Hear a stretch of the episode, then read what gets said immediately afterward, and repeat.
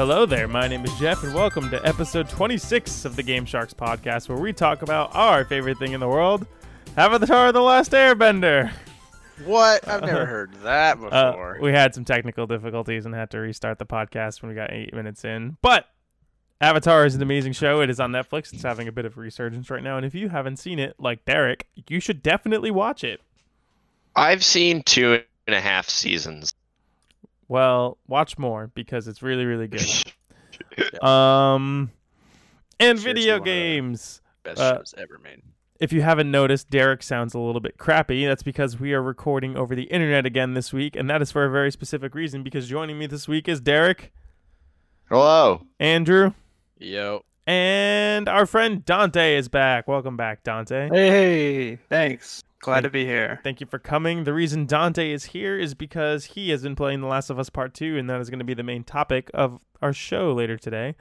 We have all been playing it, and we're going to talk around the story. We're not going to talk about the story itself, but we're going to talk about how we feel about it, how it compares to the first one, in our opinions. None of us have beaten it yet, so it's all kind of uh, in progress, how we feel, gameplay, uh, just the feel of the game itself. So we will get into that later. Uh, we have a lot, a lot, a lot of news to talk about today, but we're going to start as we always do with emails. And this week we have one email, and it is from Steve. And Steve says, Hello, everyone. Dan came in strong with another great email. Is Dan's last name Druff? Because he is head and shoulders above me. Lol. It's even funny know. the second time. Uh, During the PS5 reveal, there were a lot of different game concepts. Do you guys have memorable game concepts from your past that stick with you for whatever reason? I remember seeing the gameplay trailer and gameplay preview for Assassin's Creed. For that from that moment, I knew I was going to buy the game. The first edition of Assassin's Creed seemed so original and innovative at the time. I needed to play it. Best Steve. Uh, keyword at the time. at the time. So, what do you guys think? Is there any games that uh, you saw either a gameplay trailer or preview of, and it just stuck with you, and you felt like you needed to play it? Andrew, Um, two words, Jeff. what is it? Fight, fight crab. Fight Crab. No Right, way. crap. Uh, if, you, if, if people haven't noticed yet, we are just repeating the literally conversation. verbatim yeah, the same thing. it's all for fight, fight crab. I don't think it's come out yet, but it looks fucking awesome, and I want to play it really bad. Crabs with giant, knives. Giant ass crab wielding like lightsabers and shit. What about you, Derek? so I thought of a different one. Oh, Um, well, yes, your- give it to me. His first one was And- Halo 2, but his next Yeah. second one is. Uh, so does anyone remember? This is more recent, uh, and thi- I don't know if this is a made me want to play the game, but is been stuck in my head ever since. But it was the reveal trailer for Call of Duty Ghosts, and their big like, like the look Kevin at our Spacey? technology was what? Was that the one with Kevin Spacey? No, no. Okay. This was like the first next gen, like so this generation of this is the first of this generation. okay. Uh, yeah, and it was the first one by Infinity Ward this generation, and their big like tech reveal was like, "Look, when you're swimming underwater, the fish swim away." Oh, I remember that. Yeah. and you're like, Uh, I gotta chase those fish away. Yeah, and I think it ended up being a It's garbage real. game. yep. Yeah, that's the one. That's the only one of the only video games I've ever returned in my life was Call of Duty Ghosts. I had it for the Wii U, so Oh, not yeah. only did it Wow. run poorly, but it also wasn't a good Call of Duty game. Uh, what about you, Dante? What do you got? Um, back when I was a kid, I guess it's not really like a reveal, but um, the uh, good and bad system of Fable was kind of pretty life changing for me. And like for RPGs, I feel like in general, just like the chance to uh like have horns if you're really bad or have like birds fly around you if you're really good and grass grow near you. I don't know. It was just sick for the Xbox times. Have I ever told you guys the story about bad guy points? No, definitely not ten minutes ago. uh, I'm not gonna tell the story again, but basically, I shot a bird, and uh, because someone asked me to, thinking I would get good guy points, and I got bad guy points, and I was a little devastated. That's the, that's, that's the whole story. Cool Uh, story, man.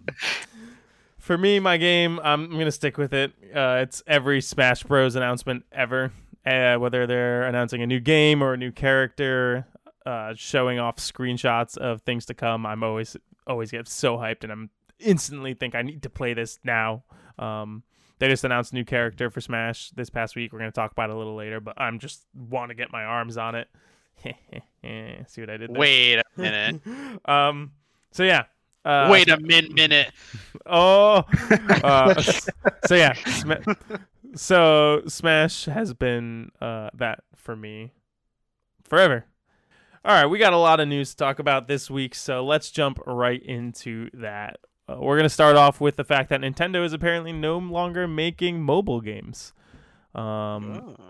they apparently based on their financial performance of their games that exist like animal crossing pocket camp fire emblem heroes uh, mario kart tour what else do they have there's dragalia lost i feel like i'm missing one Uh, oh no, that's Sega. So- Mario Run. mario run yeah Oh, you mean the 2018 game of the year?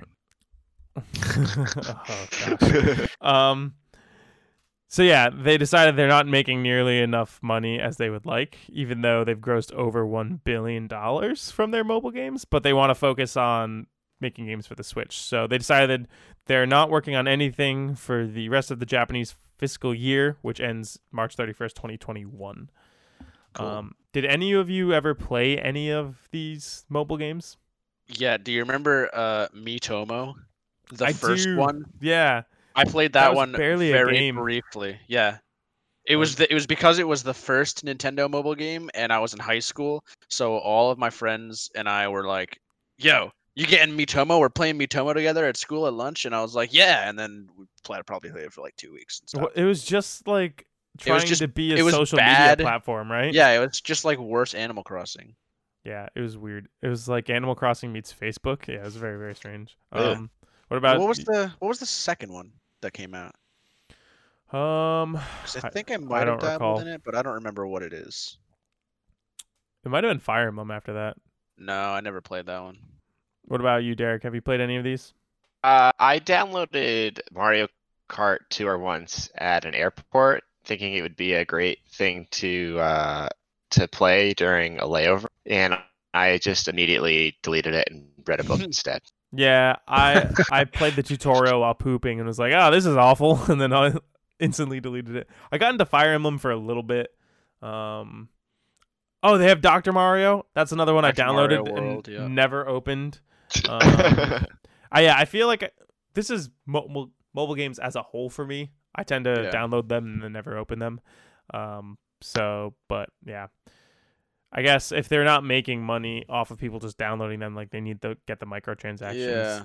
it makes sense that they want to focus on like their Switch games going forward. I totally respect that. yeah, that's that. That's a nice thing to to hear. Mm. Um, did you ever play Aren't any they- of their games, Dante? Uh, Pocket Camp. I think when it first came out, I was so jazzed about that. That was like right in that like time when everyone was still clamoring for a new Animal Crossing. game, Yeah. hadn't announced anything. Yeah, it wasn't. There wasn't one. The Switch one wasn't announced yet. So No, no, no. Yeah, I remember booting it up, and it was just like, oh, you have to wait 25 minutes for a new villager to come or something, like that, or like oranges to drop. But you can pay ten dollars. Yeah, I think I probably do- after like the install was like might have been like an hour long Jesus. on a phone. Wow. Yeah, Yeah. All right. Kinda So it sounds like none of us are gonna miss these games, and probably for the most part, most people will not miss them either. Yeah. Um, let's see. Next piece of news: Smite is getting Avatar: The Last Airbender content. Yeah, buddy. Whoa! Did you see this? No. So three of their characters, I don't know any of the Smite characters. I know they're based on gods. Uh, but three of them are getting skins based off of uh Aang, Zuko, and Korra. Oh, here we go. Merlin uh has an Aang skin, Susano has a Zuko skin, and Skadi has a Korra skin.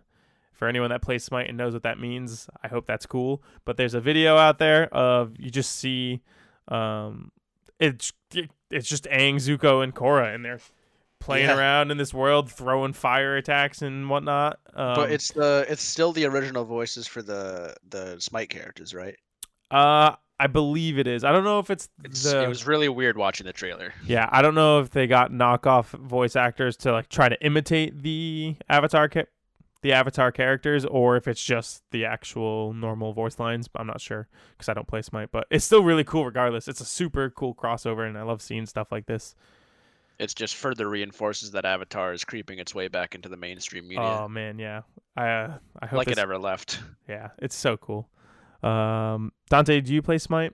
No, I don't. I don't. No. I'm not a big MOBA guy. I But um, Oh, I remember seeing something about maybe it was League of Legends, maybe it was something else, but they had like rumors of like Dante from Devil May Cry, possibly featuring Dante from the Devil like May as a full character.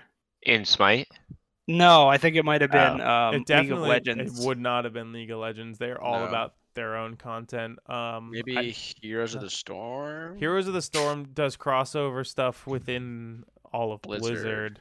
Yeah, Smite is I the don't only know. one that I've seen stuff like that. Oh, there could have been. Um, there's a Japanese MOBA game that's really really popular, and it has like Batman and Superman in it, and the Joker. Maybe it's that game. I don't know what the name of it is, but it's.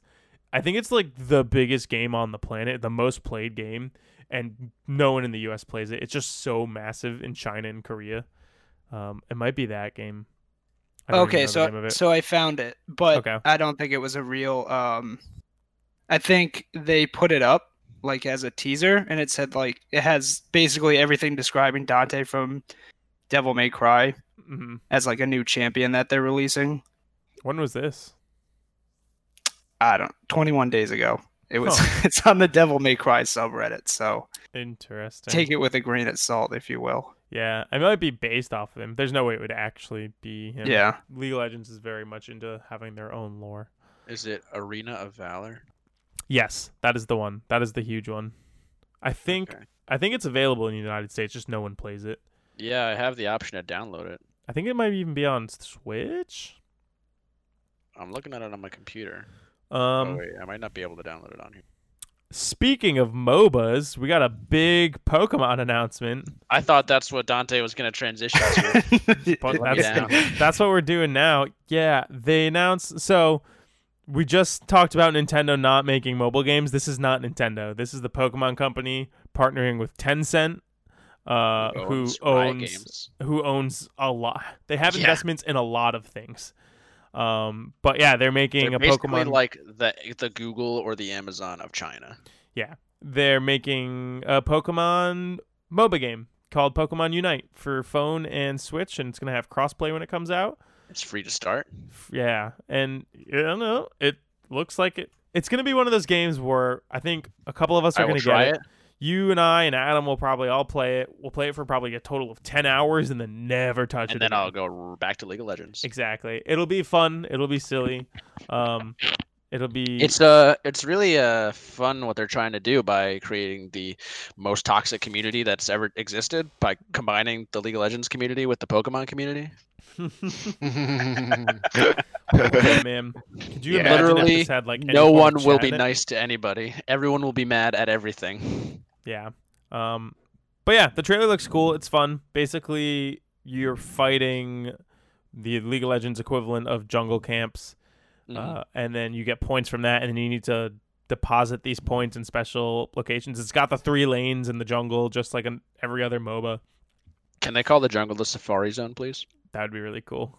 Um, but yeah, and then you can fight your opponents to stop them from scoring points, and then it's like a MOBA where you start at level one every game, and you learn new abilities with each level. And but the little cool thing here is Yeah. your Pokemon can evolve as they get stronger. They have I thought that ultimate was moves. really cool. That Yeah. is cool. It's Yeah. pretty fun.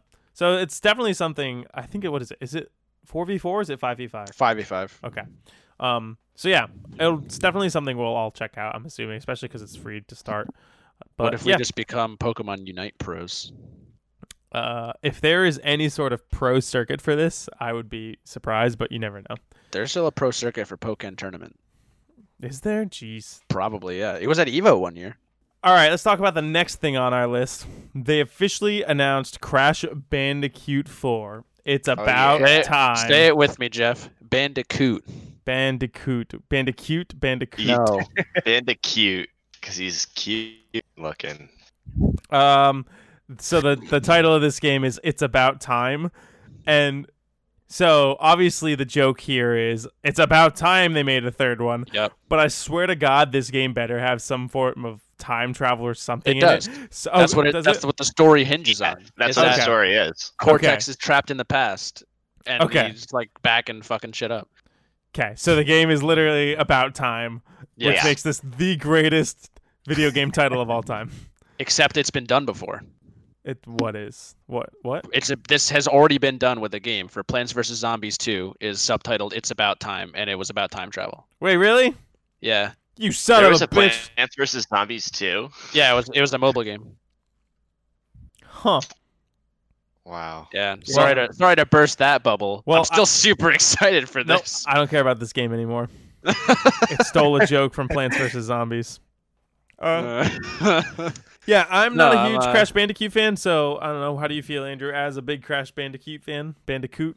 Damn it, I'm gonna keep doing that. I'm gonna I'm gonna not unhear it ever. Uh, uh, well, I, I mean, I wouldn't say I'm the hugest Crash Bandicoot fan. I played the N. Sane trilogy a couple years ago. I 100%ed the first game, and then played through the second ones normally. But I grew up playing like some of the more modern, not modern, but recent Crash Crash games. Like I think I played Wrath of Cortex on GameCube. I played Crash Nitro Kart on GameCube. I played the Wii games, which are not great. The one where you like take control of monsters and shit. oh yeah, I heard people don't like those ones very much. No, people do not like them. But after playing the original ones, uh, I'm excited to see where they take that formula in 2020. Hmm. What about Derek and Dante? How do you guys feel about Crash Bandicoot? Um, I'm pretty. Uh, I don't know. I I've ne- I think I played the first one. My dad brought me like at a yard sale. He bought me like 25 random assortment of PlayStation One games. But other than that, when me and Derek used to live together, I almost watched him throw his controller out the window because of one level because Um, of the rage that he was induced. Was he playing the original or the remaster? The N. Sane trilogy. Uh-oh. Yeah. I think I was playing the first game though. Because that's the most rage inducing of all of them. Yeah. I have Those fucking bridge levels. Oh, oh my god. I never thought no. the platforming in these games was good. I always thought it felt not great, and Oh, it's especially the se- the sequences when you're running at the screen are some of the worst platforming in video games, in my opinion. that's Well, like the worst it- mechanic in any game. Right? Running at the screen. Actually, it's uh, ice sliding. Yeah. Ice sliding is the worst mechanic. Uh, have you played Pokemon don't Gold and Silver? That shit Also taught me a lot about life. That's different. I mean, like in a momentum and physics-based game where you have, you know, where your momentum keeps on the ice. I'd rather do that than run at the screen. What about running at the screen and On pushing- ice. Uh, it loops back around to being awesome. Um, all right, so Andrew's excited. Dante and I are indifferent. Derek is probably gonna get mad at it. Um, I'm excited. Oh, I can I- guarantee I'm gonna get mad at it. Yeah. uh, It- was anyone expecting this? Uh, yes and no. Uh, Elaborate. well, because they said a while back, like based on how the N. Sane trilogy does, they might work on new stuff with the IP. Hmm, Uh, and then obviously the N. Sane trilogy did really well. yeah. so it was super only it was only a matter of time before they got back to it. Oh, and uh and then I was actually going to bring it up on the podcast last week, but I ended up forgetting. But some uh, people in uh, in journalism were getting receiving like care packages or like these like little puzzles from Activision or who's doing the game? Toys for Bob. Toys for Bob, yeah. Yeah, yeah, they were receiving packages that were like little Crash Bandicoot puzzles that were basically hints at like, oh, something's coming, and then like two days later they announced the game. Hmm. I figured they were gonna do another reboot. I did not expect Yeah. a direct sequel to three. Uh, you didn't expect a number four. Yeah, I because like I mean I think they said that it's gonna somehow explain why the other games or like why the other games aren't what happens to the other games or whatever like that. Okay. So, but because I think four like wasn't a terrible game. It like just is not is this it's a little for, more for well not four but Wrath of Cortex is Yeah, yeah. because it's like it's still like the same core game. It didn't. It wasn't before. It was like before they said like got all weird about it. It was just the first one that wasn't developed by Naughty. So it's Yeah. like, but I Yeah. liked Crash of Cortex. yeah, I- Yeah. yeah, I liked it as well. It was it was there's like the levels where you're in like a ball and you're like oh, dude, I love Oh, those. those are so much fun. Yeah. I liked all the stuff with uh with Crunch. Yeah, Crunch. Yeah, dude. I don't know. I, I mean, that was like the first one I ever played, so I obviously don't have that nostalgia for the first game. Same reason I like Star Fox Adventures so much. uh, so yeah, this game's coming out October second, twenty twenty, for PS4 and Xbox One. We one of you please buy it physically, so I can just borrow it and not buy it myself. No, Uh, the way they talk about it makes it seem like you don't want to play it at all, Jeff. That's why I want I want someone to pay money so that I don't have to pay for it, but I want to like at least try it. Like I want to play a couple levels of it so I can say I played the new Crash Bandicoot. Coot. Keith. Damn it. Keeny. Um so yeah, maybe consider buying it physically. Uh, wink wink. Uh no. we got a big uh info dump on the new Avengers game Yes. uh, yesterday. Did, who got a chance to watch all that stuff? I didn't watch all of it, but I kind of browsed some gameplay stuff and some of the details a little bit. Okay, Derek. Yeah, I watched I think one or two videos about it. What about you, Dante? I almost completely forgot about the Avengers game until you brought it up. So, Uh, I know they put it in delay, right? It was like massively delayed. Yeah, it was supposed to come out, I think, this spring, and then it got pushed yeah, to yeah, fall. I thought it was April. It officially has a release date of September 4th. Yeah. So it's actually not Okay. that far away. Um, it still feels like fucking March to me, dude. but we got we got a new trailer. We got a whole bunch of gameplay stuff, and I it kind of excited me. At least the story trailer did. The story looks very interesting. The main, I would say, the main character is Miss Marvel.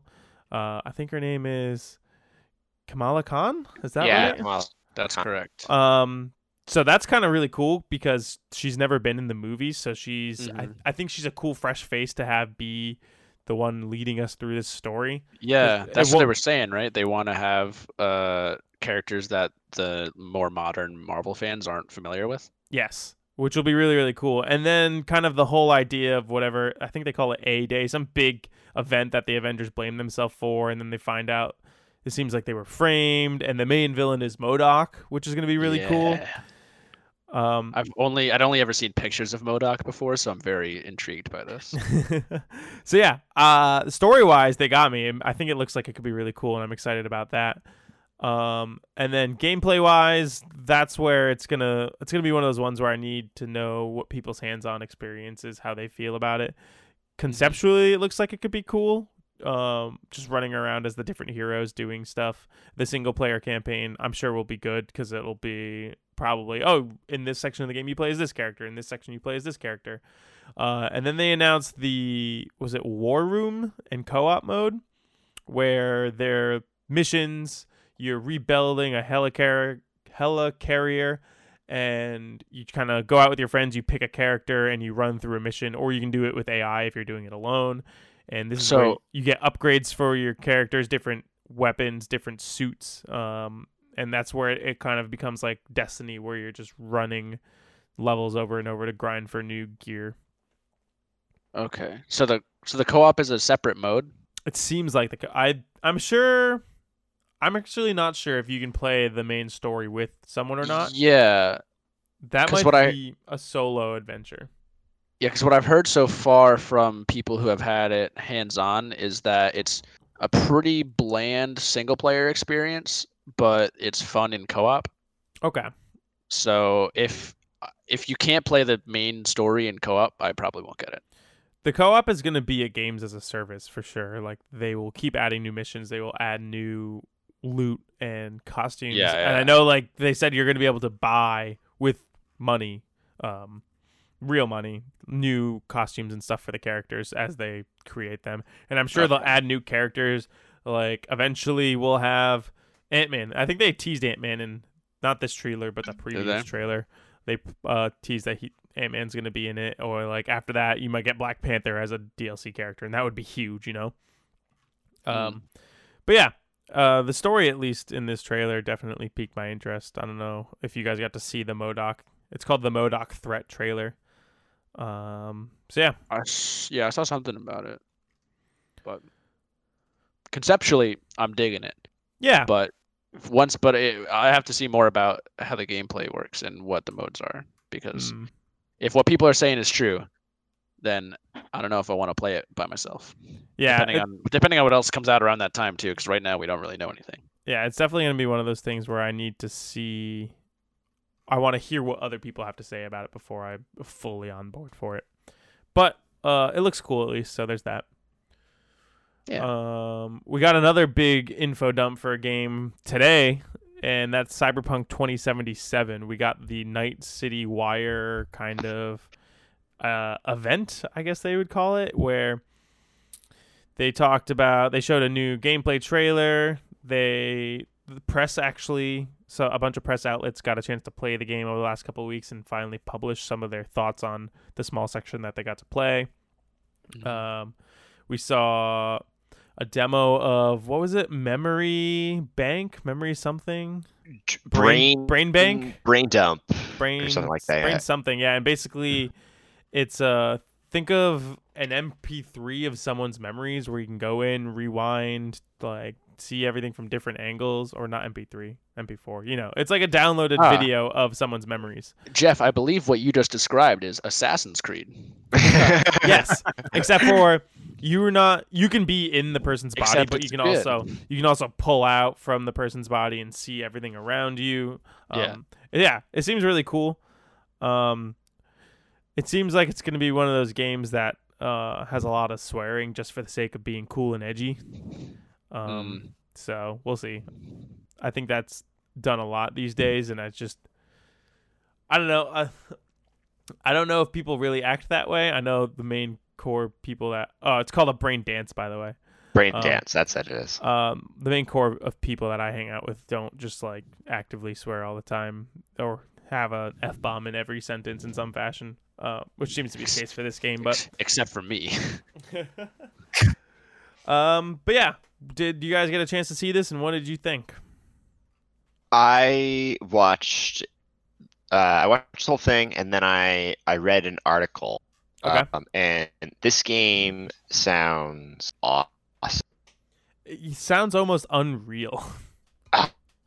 like just so uh, like the trailer they showed that trailer and then like everything from the trailer is just from the prologue of the game yeah, it's like the first Like, couple hours. insane and I- i know a lot of people a lot of uh, articles that came out talked about that it's kind of like overwhelming at first That's how I uh, felt about uh, The Witcher. So.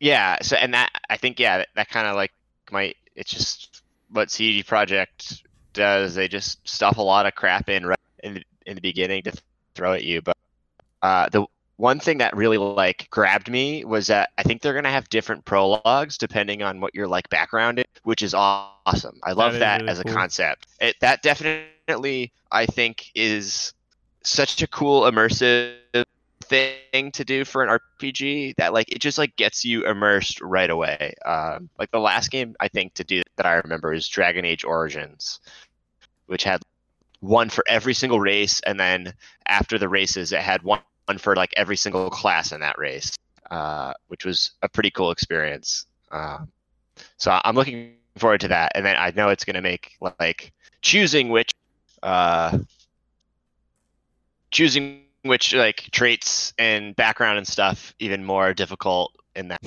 character creation screen. yeah, I dude, that character creation is gonna take like an hour. with all the amount of detail that you can do with it. Mhm. It's in How- like there are people that are talking about the character creator, and it seems like the most in depth one that has ever been made. How big is your labia gonna be?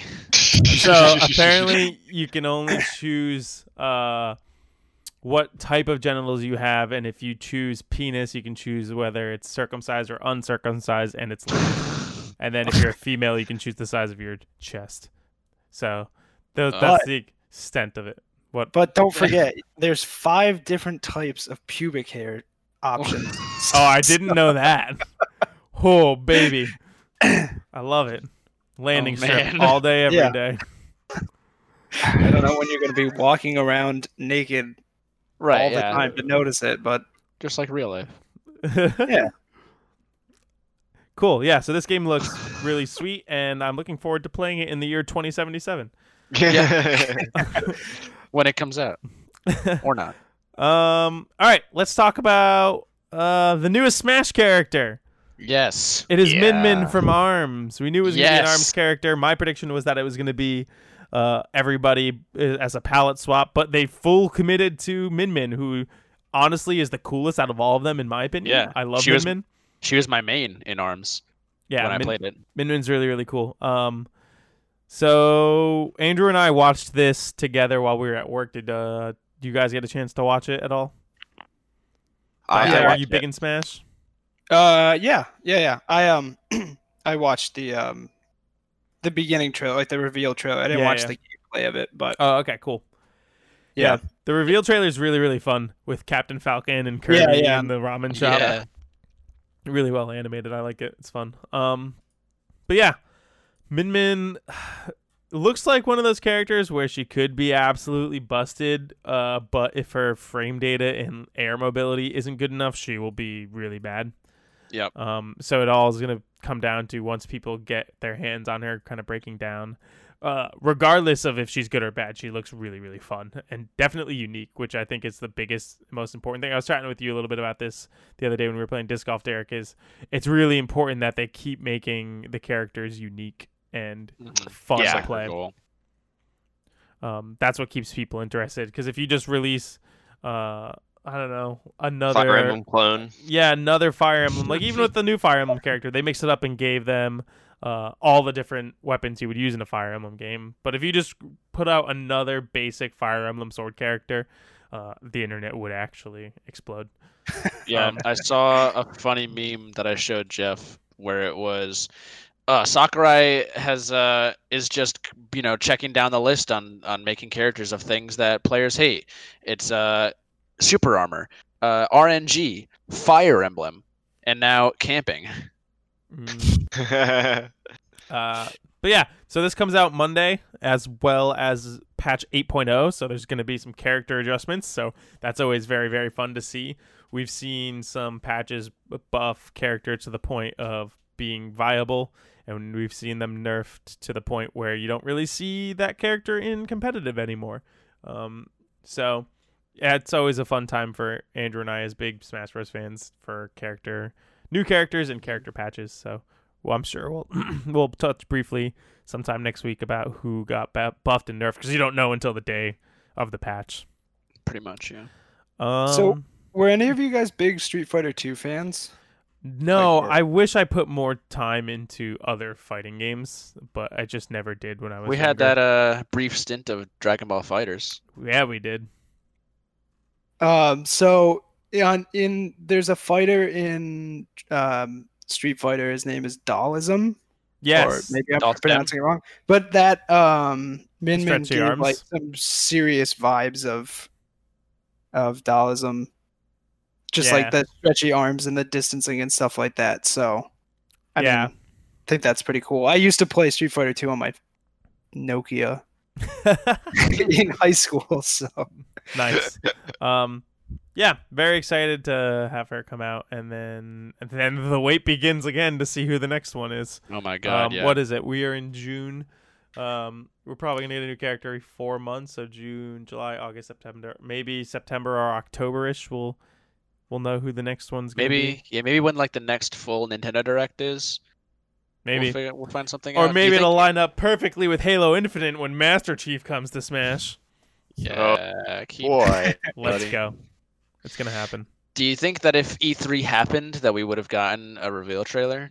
Uh, two characters. Yeah, like last year. I think it's definitely a possibility, but there's no Uh. way of knowing for sure.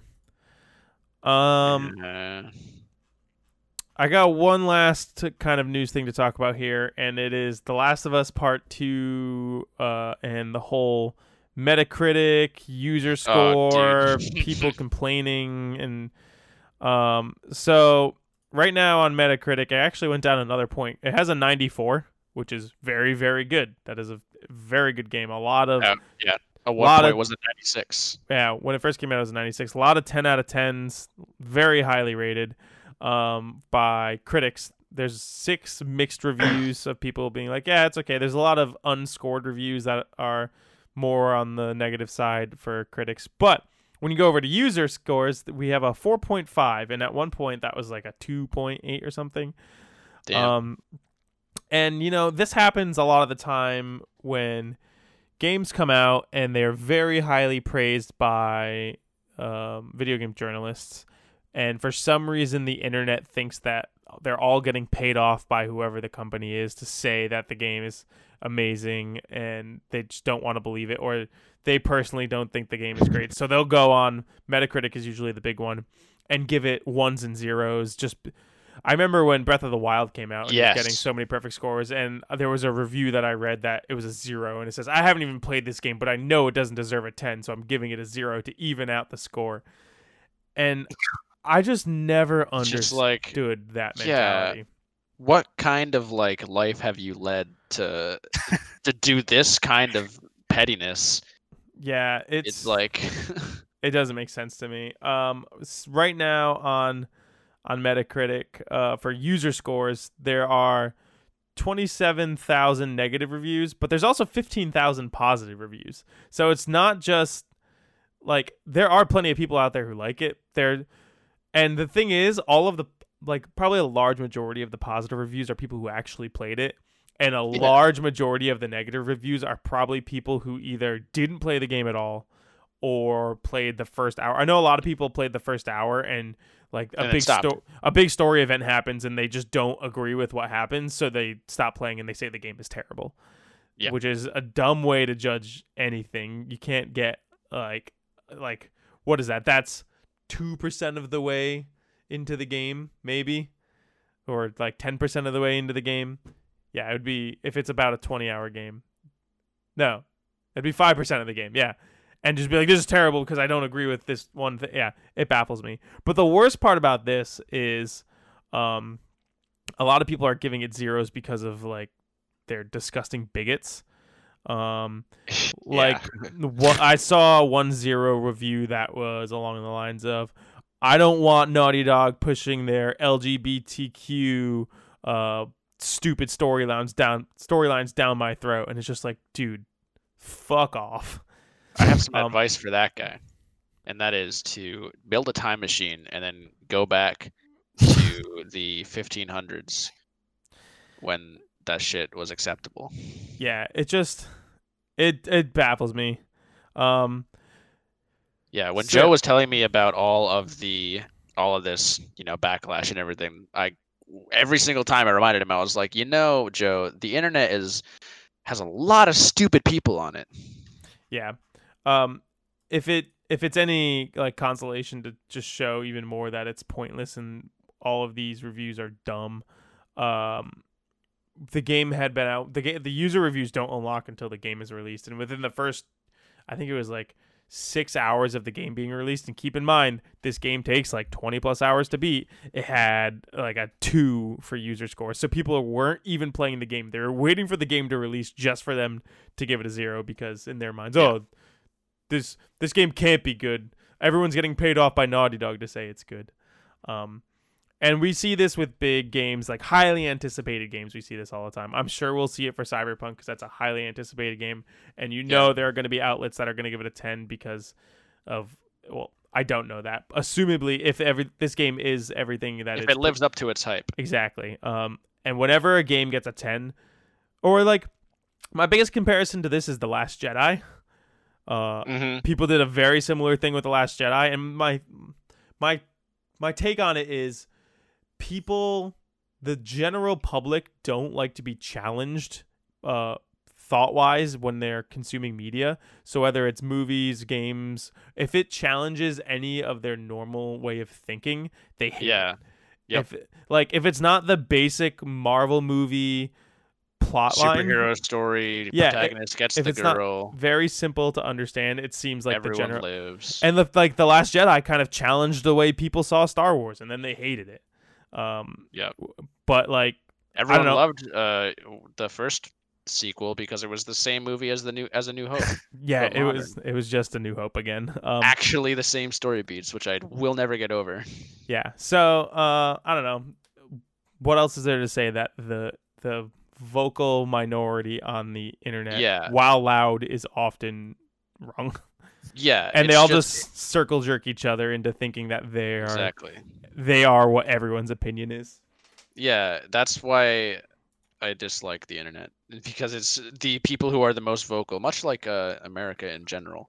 A lot, And- oftentimes, the people who are the loudest are not the smartest people. Um, and I'm not saying that people can't have the opinion. Like there are plenty of people that Oh, have yeah, very valid opinions of why this they don't like this game. Uh, but they got through all or most of it before deciding, yeah, I don't like this game, and they're not going to give it a zero. They're going to say, okay, this game's maybe a six. You know, Yeah, it's still a more reasonable thing than not playing it, giving it a zero for no fucking reason.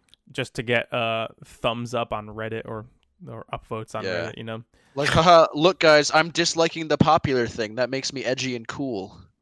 Yeah. Um and then so my favorite thing is just Neil Druckmann on uh Twitter, who is the the creative director on on The Last of Us Part right? Yeah, both games. Um but he just tweeted out he's like, "Look at how much attention my game is getting. Thank you so much everybody." just, just fucking pure gold. And that's how Rian Johnson was with uh Yeah, with The Last Jedi. Yeah. It's like these people are just like, "Ye- "I don't give a shit about your opinions." Yeah, and then and then look, uh, Rian Johnson went on to direct Knives Out, which is a really fucking So good movie from what I hear. And then J.J. Abrams went on to make episode Oh my nine. god. Oof. Um. All right. That's all I got for news today. Did I know there was a lot of stuff that I didn't necessarily bring up, but is there anything that I didn't hit that you guys were super interested in or wanted to talk about? Uh, well, to add a little bit actually to the Pokemon Unite thing and how we were just talking about uh the internet and how it's dumb. Pokemon Unite's reveal trailer is now the most disliked video on YouTube, or maybe no. not straight video. The most disliked like Nintendo. No, it was the most disliked thing on the Pokemon channel. No, I- it was like no, it it had like more dislikes than the Metroid Prime Federation Force and whatever the internet hated that Nintendo did recently. Uh, everything. There was like yeah, there's like this I forget what the other like Byleth. Was it the were. Byleth reveal? There was trailer? yes, the Byleth reveal trailer was up there. The original Pokemon Sword and Shield trailer was up there. Uh, something like that. Uh, yeah, I was reading this article a little bit earlier. Um, what does it say? It's the Pokemon Company's most disliked uh, video on YouTube. Yes. Um, yeah, I don't know. This is people just being dumb again. I don't understand it. It goes along the same vein. It's like, Yeah, yeah, it's the same thing. It's like, oh, this wasn't what I wanted, so that's know? yeah. This goes back to the the problem of people having expectations for things where uh they thought because of all the the Johto Pokemon in the background, they thought it was going to be uh, Pokemon Let's Go Johto or something Yeah. along those lines. And then when it wasn't that, as opposed to giving whatever the thing is its fair shot, because it's not the thing they expected it to be, it's immediately Yeah. bad. Because this isn't the thing that I thought of and was unprompted otherwise to think of that only I, you know, did. Yeah. Then it's bad. Yeah, I saw that. It's just yeah. Yeah. Again, people on the internet hoarding or um, what's the word I'm looking for? Hive minding. Hive. Yeah, exactly. Hive minding into uh one salty being. Uh, um, anything than that, else? no. No. Derek, Dante, yeah, I did you don't- I guys? think- I, I don't have anything. Um, I'd like to reiterate on the cyberpunk hype because I just watched like all the trailers for that. While we were doing this, no, no, no, no, Oh. no. Um, um, uh, maybe like ten, uh, like an hour ago or something. Yeah. But that that looks awesome. yeah, That- dude, I'm so excited for that game. Yeah. Andrew, I think you definitely have to try it. I know you're kind of on the fence. Oh, I will. like, I Okay. think eventually, maybe. Yeah. Like I I- said, it depends on how on what else comes out around that time, which we currently still don't know. I mean, like that might be PS5 launch windows, so who knows? yeah, that's true. I think Assassin's Creed is going to be around that time frame. So Yeah, well, I'm definitely I'm not gonna play Valhalla until I beat in all of the other games. I'll try Mhm. it for the for like game of the year discussions and whatnot. yeah. Uh, I'm not gonna like play it fully until I've done all the rest of them. Um. All right. Cool. Let's take a break then, and then when we come back, we can talk about what games we've been playing, and then we'll kind of from there just roll right into The Last of Us, which is what we've all been playing. We Cool. will be back.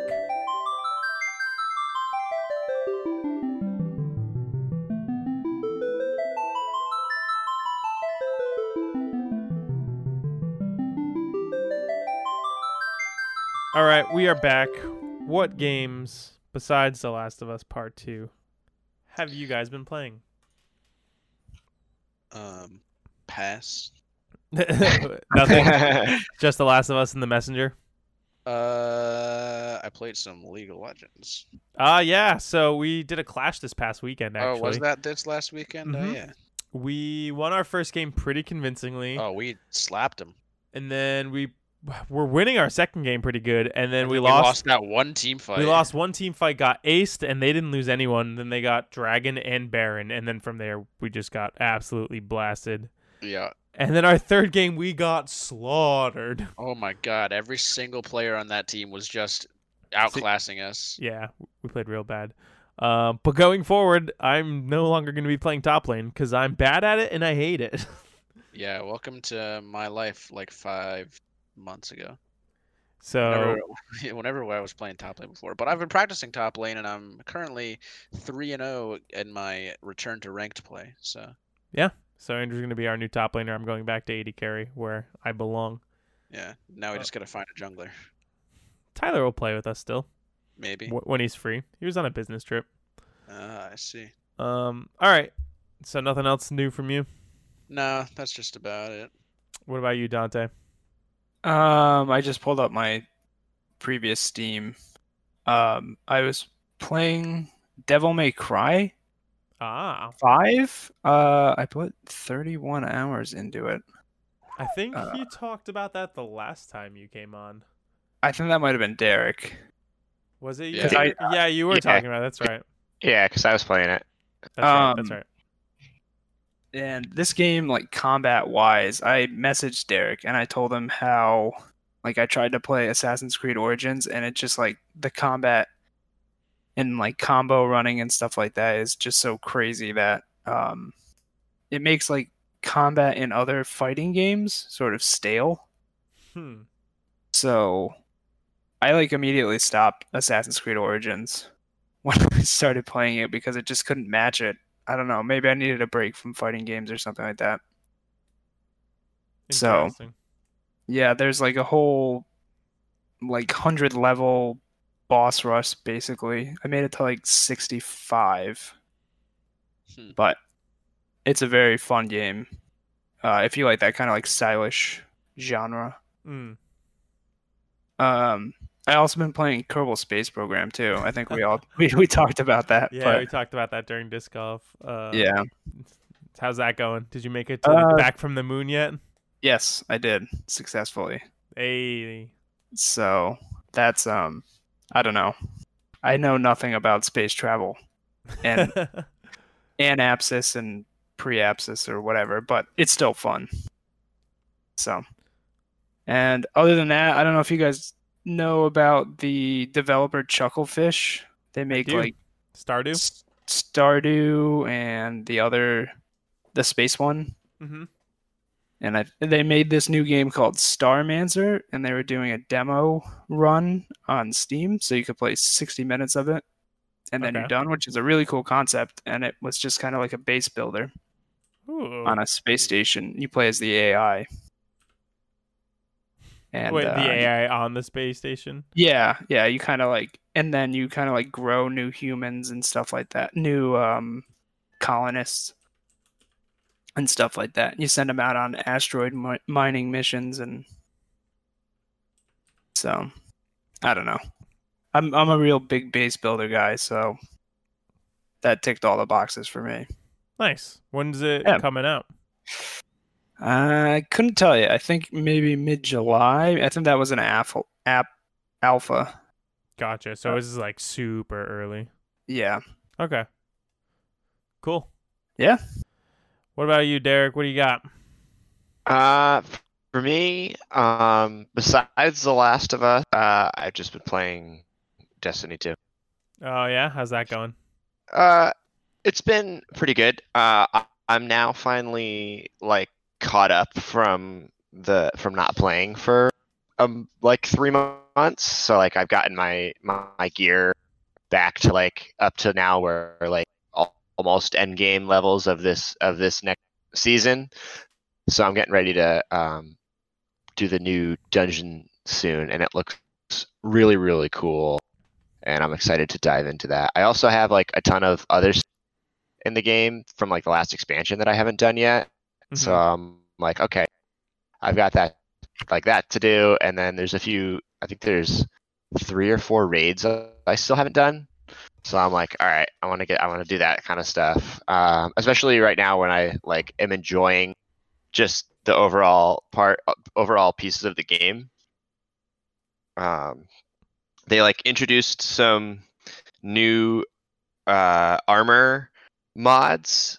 So they they like got rid of perks on armor and instead uh like I think it was this year, like this last expansion. So when an armor drops, it has stats instead, and then you basically can choose what perks you give the armor using mods. And they introduced uh, this season some some new mods that um, introduce like some new mechanics into the game, which is kind of fun and fun to learn. Like it's basically like you you earn this thing called charge charges of light, and then certain actions will uh, like expend the, those charges of light. And there's stuff like and you can get stuff like mods and stuff where it's like if you have charges of light, you do more damage. So like once you kill someone, it'll expend the charge of light, but then you can get uh, oh, another perk that says like if you kill a certain amount of people people in a certain like time really quickly with like an auto rifle, you'll get a charge of light. So like it's like you can kind of uh, use it well for bosses where like you clean up some ads, get some charges of light, and then you go at the boss with like your heavier weapon and do a lot of big damage. Um, it's been a lot, a lot of fun uh, lately. Uh, game feels a little fresher than it did when I stopped playing back in February, I think. Nice. So, Have you been playing it by yourself or with someone? uh, yeah, just by myself. Yeah, I don't know anyone who plays the game anymore. Unfortunately, I thought Dante used to play with you. Dante, yeah, he he played. We played for like when the game first came out for like a good three months, and then yeah, it's- it's back when like like I feel like with whenever I like Dante and I have played Destiny from like the beginning, of the first game to the second game. It's like just sometimes the game gets bad, and it's like Mm. it's hard to convince people to then buy. Hey, like get this new expansion. I promise the game will be good again. Kind of, you know. so I stopped I stopped bothering with that, even though uh, I'm still like really into it. I mean, the they have like an the app, the Destiny 2 app, and you can use that to like get into groups with randoms to do raids and stuff. And oop, I just dropped my phone. Uh, yeah, so you can use that to like get into groups for raids or other like content that isn't match made, and that's like a great way to like add people to your friends list that might want to play or get into a clan or something like that. And I've had most mostly success using that. Like I think only a couple times I've gotten into a group and like they're just it's just such a bad group of six people that like everything falls apart because everyone's like really bad. yeah. Uh, but I haven't I haven't rated I think since the beginning since like September when the last expansion came out. So I'm like I'm excited to do that again because it's that's what that's when the game is the most fun. It's like that the raids and the dungeons are like the best content in the game and they're so so much fun and uh, yeah I'm excited to I think there's like four I haven't done yet so I'm excited. Solid. Cool. Um, that's it for you. That's it. The only thing that I've played that isn't Last of Us, because I've been playing a lot of The Last of Us in the last week, uh, Star Wars Episode One Racer Shadow dropped on Switch the other day, and that game is amazing. uh, I bought it and I played. I played for like an hour or so, um, and I'm already realizing that there are mechanics in that game that I didn't know were there as a kid. Like there's a boost button. Hmm. if you get up to the max speed and then hold your stick forward, you can gain a little bit more speed, and then you can hit a boost button, and uh, you can hold it down, and then your your pod will start to overheat, and then you have to like let it go. But there's all sorts of stats for cooling, so how fast your pod will cool down, your top speed, your traction, and then you can buy parts from Watto to like upgrade them. And there's like 25 racers in this game that I, I thought. Apparently, I never played it a lot as a kid because I only unlocked the farthest one I ever remember unlocking was uh, oh, what's his name? It's like Fud something. He's like this weird frog. He's the one right after uh, Max Bolt, or no, Dud Bolt. Deadbolt. Uh, anyways, yeah, that game's really fun. I'm gonna like casually play it in bed, or just like if I have ten minutes to kill, I'll do a race or two. Um, yeah, it's really goofy and fun, and I'm enjoying it. It's a it's a high quality racing game. Um, I feel like there's a lot of nuances to it to get really really good at it. Especially it gives that F Zero vibe where you're going so fast, and it's about nailing the super tight corners and uh yeah, just like pure execution or playing Mario Kart on 200cc. oh Yeah. man, Did you guys ever play that for the uh, N64? dude, What? I I know you said. Oh, the Yeah. the pod racing game. Yeah, yeah, Yeah, yeah. I, I still have my cartridge. Oh Mhm. wow. Oh yeah, I haven't played It's it like- in a very long time. One But- of six N64 games that I own. Ooh, I own just about every good N64 game you can think of. I love that's one of my favorite consoles. It's, it's probably the console that had the most impact on my life and like got me into games was the N64. Um, so yeah, I I have just about all the good ones, Nice, including Pokemon Puzzle League, the best one. best one. Do you Um, have Ready to Rumble? What? Is that a good one? I don't know. That's like one of the only N64 games I still have left. I do When you not have that one. I think you did. You put emphasis on the two. Is the two a number? Yes, the two is a number. Oh. And it was one of those games with the save packs that like my mom Oh, would yeah. never let me buy. so you couldn't like you had to either leave it on or start from the beginning every time. Yes. and I always just started from the beginning. Uh, man, the stupid stuff we used to do as kids, Yeah, I Oh. could not, I could not imagine doing that right now. right? Just be like, oh, Yeah. I enjoy the first level of this game and I can't save it, so I'm just gonna play the first level every month or so. I left Yeah. so many negative reviews for Ocarina of Time when I was zero years old. Uh, all right. Uh, I guess let's move on and talk about the big, the big game of the week, the big game of the year, one of the top games of the year or most anticipated. Last of Us Part Two. Um, So let's let's start with I played The Last of Us one for the first time back in was that March I want to say February March somewhere in yeah, that range. earlier this year. yeah. Derek, you played through it uh recently to get ready for this game. Andrew, I know you've been watching Jordan play it, but when was the last Uh, time you kind actually of, played not it? really. I only really sat in when he was doing a few specific sections. But the last time I played it was probably 2016. Okay, so it's been a good while for you. What about you, Dante? When was the last time you played the original? I played it on release for the PS3. And that was the last was- time you played it? That was the last time I played it. I played it straight through and um, never picked it up again.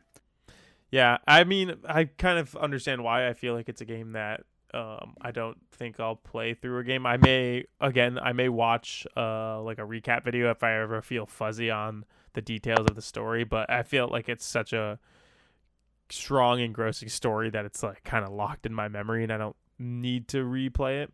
Um, yeah. But yeah, so how far hours wise are you into Last of Us Part 2?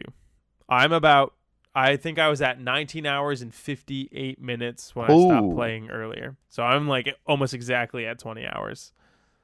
I think I'm maybe like six or seven. Okay. Yeah, I think I'm eight, maybe Okay. nine. Okay, then maybe I'm more than six because I'm farther than you. So hmm.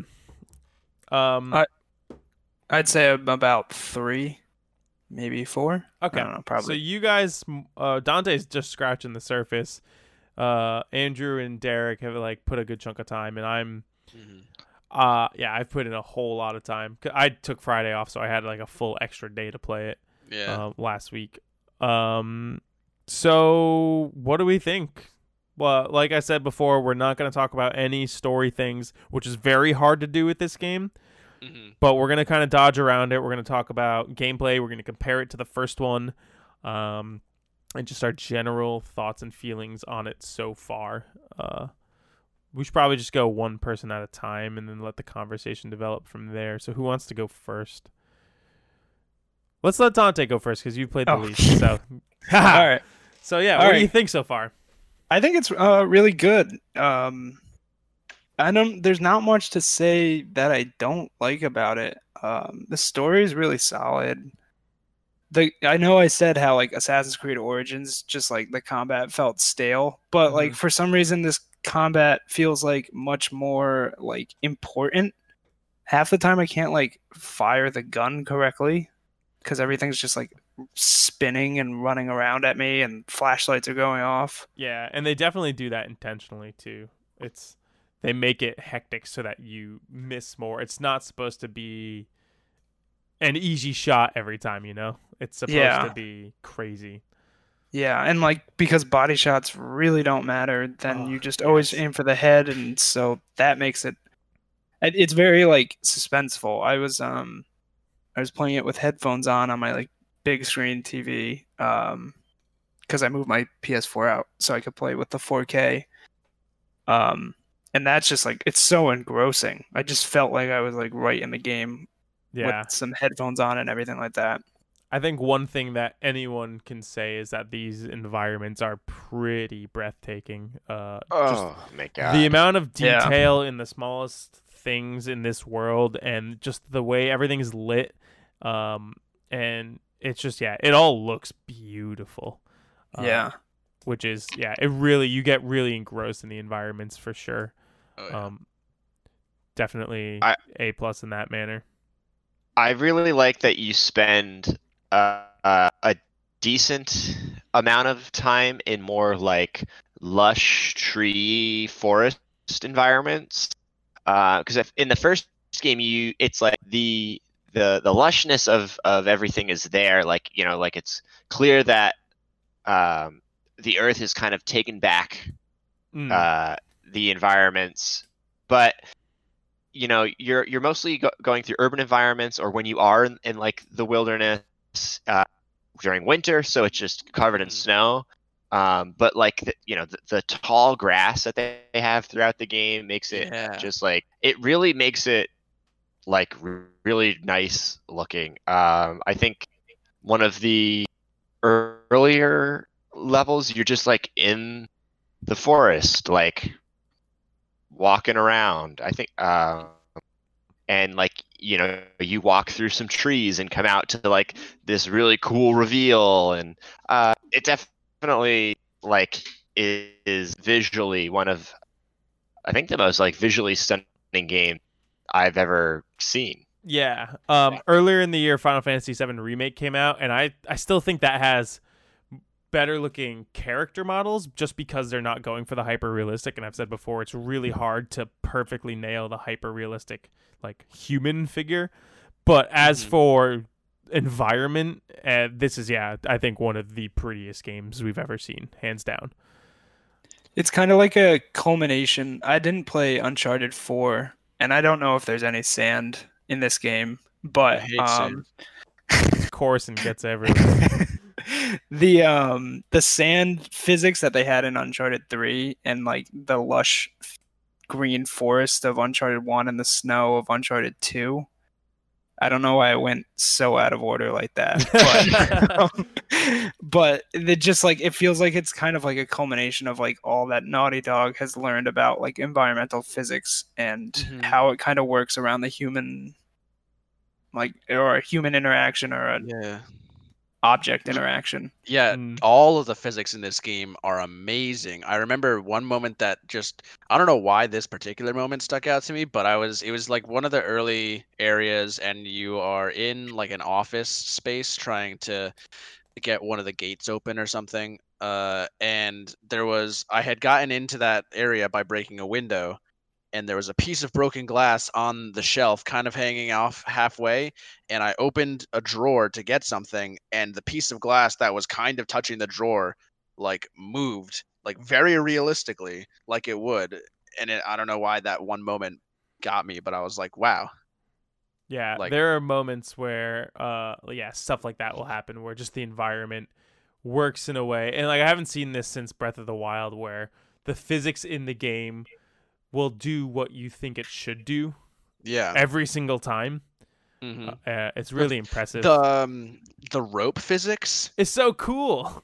it makes it makes so much sense. Yeah, like having anchor points and looping around uh, higher up beams and stuff to be able to Mhm. hoist yourself up on things. Yeah, it it's really cool. Uh, there's a lot of the environmental puzzle solving in this game is really top notch so far.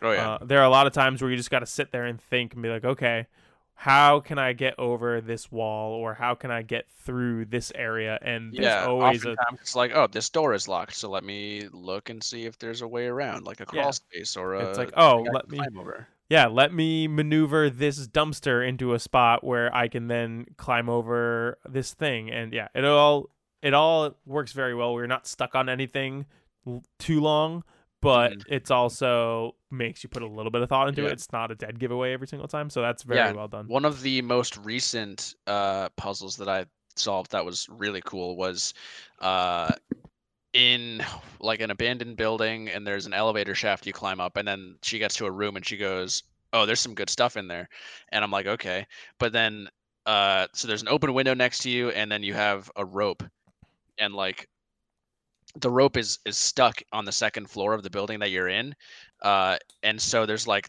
this awning right outside the window but you can't jump to it from the window so you need to go onto the ground and then break the glass on the awning so that there's some space for the rope to hang down and then throw the rope over the awning so that it's hanging down so that you can climb up it from the ground and since it's caught on the awning it supports your weight and then you can get in the room Yeah, and that was really just cool like stuff like that throughout the whole thing so far for me, at least. Um, Yeah. yeah, I think they've been nailing it with that. Uh, what do you think overall so far, Derek? Your general thoughts on how? Because you, you and Andrew seem to be kind of in the same part. Um, I, I mean, I, I, I really like it. Mhm. Um, I'm very happy with with this game. Uh, I so I played Uncharted Four, uh, um, and I think that changes kind of, I guess, how like groundbreaking a lot of these physics and stuff seem because they're all in that game as well. Okay. Ah, Um, okay I feel like with uh, kind of the Last of Us last year, uh, last generation, um, Naughty Dog has done the same thing this generation, where everything they learned from making their games this generation, uh, you know, Uncharted 4, uh, Uncharted Lost Legacy, they've now expanded upon just a tad and perfected maybe in the last. Um, I want to say the rope phys- like the rope physics are there in Uncharted 4, but I don't think, if I remember correctly, you you don't physically throw the rope over awnings and stuff to get anywhere. Least in combat, you like there's like a button sequence where you like say, "Hey," because the, the rope is a huge part. A grappling hook is like a huge part of combat in uh four. Okay. Um, but it's not as because it's a much more fast-paced game. You can't sit and go, "Okay, uh, let me throw." Oh, I just got shot, and I'm. Uh, uh, and this, you know, it's more the rope is more used for puzzle solving in Last of Us than it is used it, than as opposed to Uncharted, where it's used to be part of this frantic, crazy uh, combat where you're like, you know, throwing a rope over a thing, kicking a guy in the chest, and then like swinging around and shooting guys. You know, this is it's like, oh, I, I gotta, you know, look at my environment. It's so it's it's cool to see and have played both those use of this same, you know, the same thing, the the, the rope. Um, you know, Kojima talks a lot about the rope in and no, just-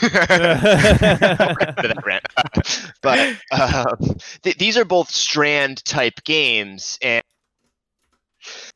uh, Uh, it, this game it's it's very good. Uh, I am only nine hours in.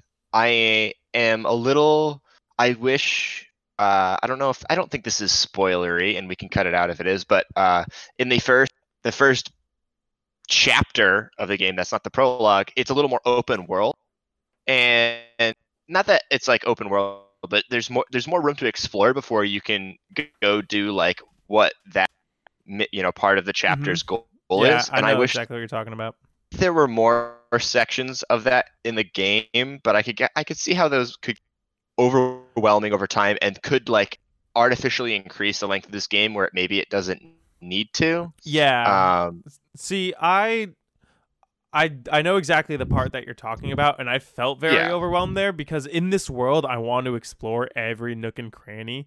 So I appreciate that the game is very well crafted and mostly linear throughout the whole thing, with some small branching paths that usually lead to rewards if you can think you through the way to get to those uh, places. mhm. Um, so that open world spot, while it was or opener spot, while it was really cool and I I liked it for that one time, I definitely wouldn't want the whole game to be that, and I don't even know if I'd want more of that in there because I think it takes away from the very tightly constructed narrative that they're going for. It's like I I Yeah. like this particular game I like being guided through the whole thing. It feels more like a playable movie than uh like I don't need it to be an open world like um Breath of the Wild or the newer Assassin's Creed game where I have the freedom. Because in those games I kind of embody what the characters and I like Link is me in Breath of the Wild. And I Mhm, mhm. whereas in these games it's more so no I am on this journey. I'm seeing the journey Playing through through Ellie's Ellie. eyes. Yeah. And Ellie and like I am just here to witness what Ellie does so I'm okay with there being less of the open world exploration stuff in these games Are you referring to like in the first kind of area where you like you have a main objective, but then you go to a building and you get a you find a piece of paper that says, "Oh, hey, there's some cool shit in this other building," and then you go to that building, and then there's Yeah, yeah, another piece of paper. I really liked that. Um, so that stuff's persistent throughout the whole game. There's just this one area. Uh, I know the big landmark in this area. There's like a big fire truck in that area. I don't know if that helps you kind of uh figure out the area that I'm talking No, about. not not nailing Not- Not at all. It makes me think we're thinking we're talking about two different things. Okay, then you might not have even gotten there yet because there's one pretty big open part.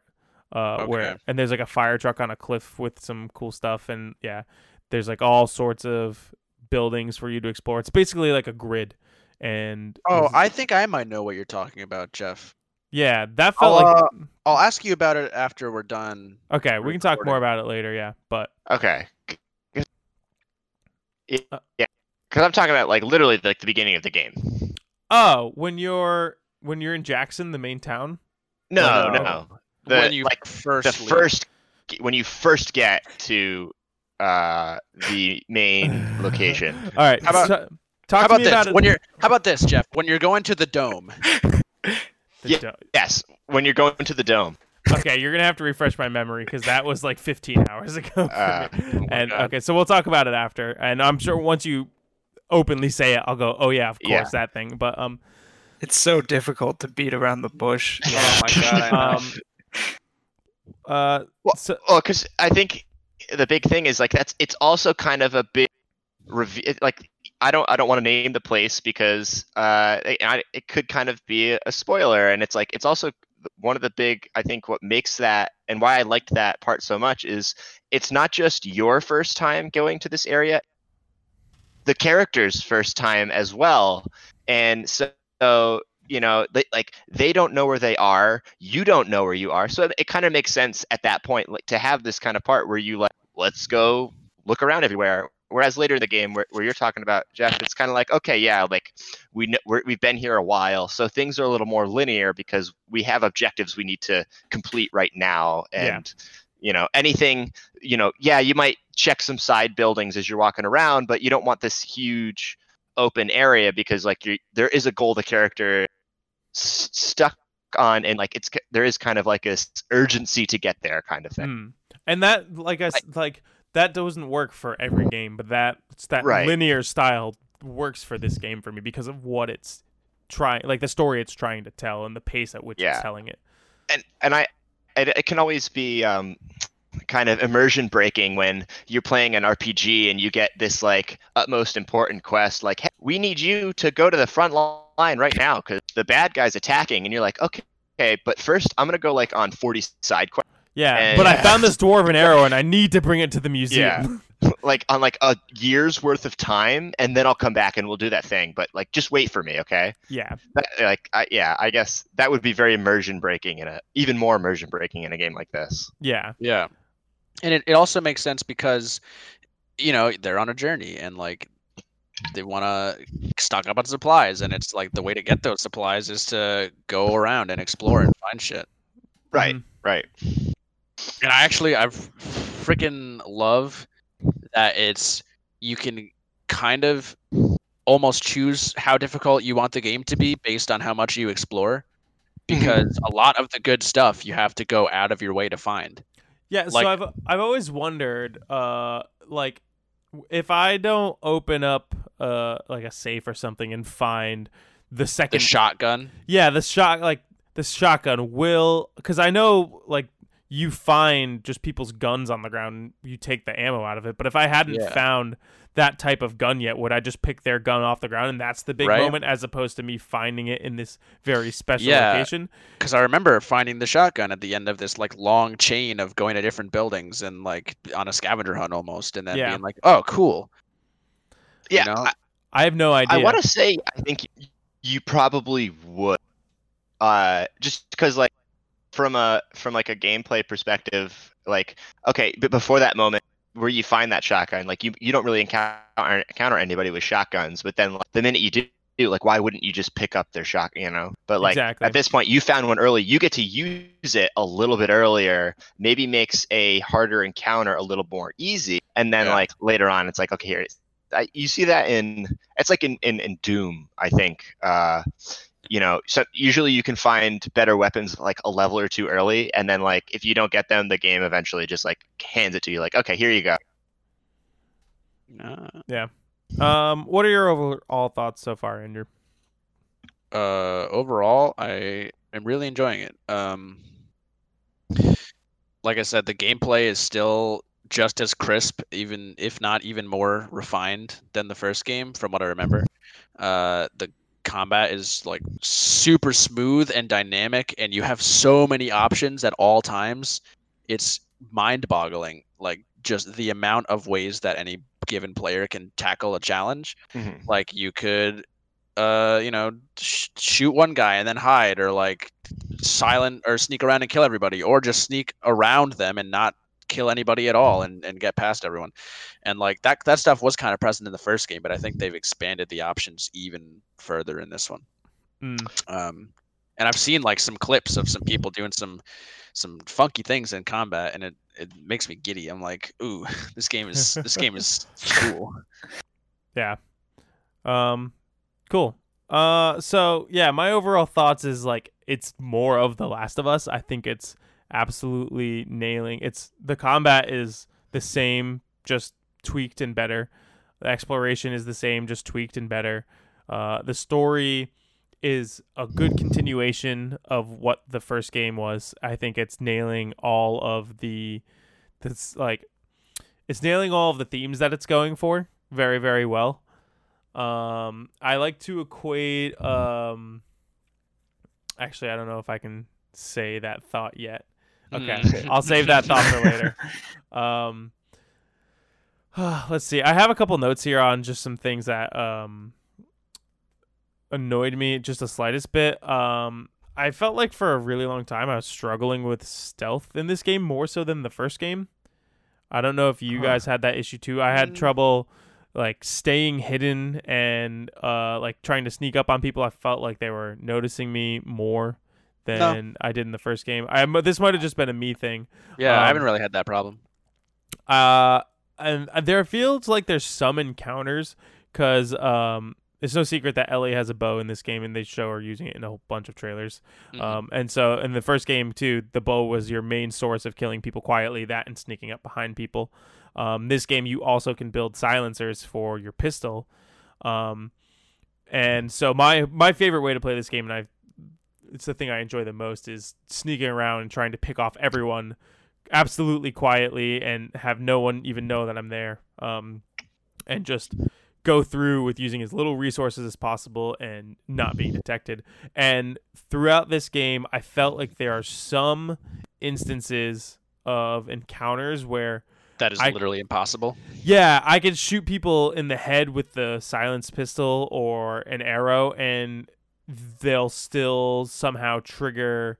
Either it's so littered with people, it is impossible for them not to be seen dying, or I've hit people in the head with an arrow, and they're just like, "Oh, she's here!" And it's just like, come on, like, Yeah. I've I've encountered a, a section like that Yeah. most, like, pretty recently. it happens a couple times and then because like i don't like to just have full out brawls with everyone but i find myself that happening a lot where i'm trying to be stealthy and then all of a Mhm. sudden everyone knows i'm there and it's just like okay i guess i'm taking out this shotgun and throwing molotovs and hoping for the best like trying Yeah. to kill everyone very And violently it like and it always seems like when that happens, like there's always somebody like on your six. Like Yeah. there always somebody comes up at the different angle, which I appreciate from like a challenge perspective, but Mhm. sometimes it seems a little unfair. Yeah. Uh, another thing that I've noticed, I don't know how if you guys notice this and how you feel about it, but uh, one of the big things that Naughty Dog was very proud of with this game is uh, how smart the AI of the NPCs are and how they work as kind of a unit when you're fighting them. Fighting them. Uh, Mhm. And one of the big things that they do is all of these characters have names and they have like personalities and whatnot. Right. So, so when you kill someone, someone else in the distance will shout, "Oh my god, they killed Doug!" Yeah. Um, and the first couple times I was like, all right, this is cool. Uh, but it just keeps happening. Almost, it's like 80% of the people you kill, someone will shout their name and be like, oh Mhm. God, no, not Carolyn. Uh, and it just feels forced. It's like Yeah. they're so proud of it. They're like, look at how cool this is. So they do it all the time. If it happened significantly less, I think it would be way cooler. And Yeah. I, I get their I argument that's like that's what would probably happen if you saw someone you know get shot and murdered in front of you. You would scream out their name.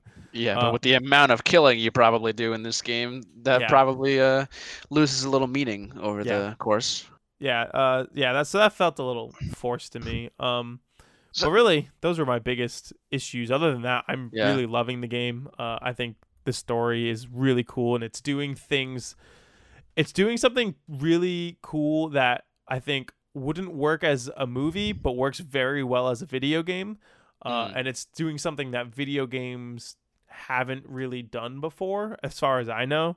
Um, so I'm really liking where it's going, and I just like want to keep playing. I want to get to the end to see how this whole thing resolves. Yeah, I think I'm at a point in the story right now where like it has shit hasn't really hit the fan yet, but I'm like waiting for it to happen, Yeah. and I ha- still have zero idea what is going to happen with the rest of this game, and I I'm like so anticipating it.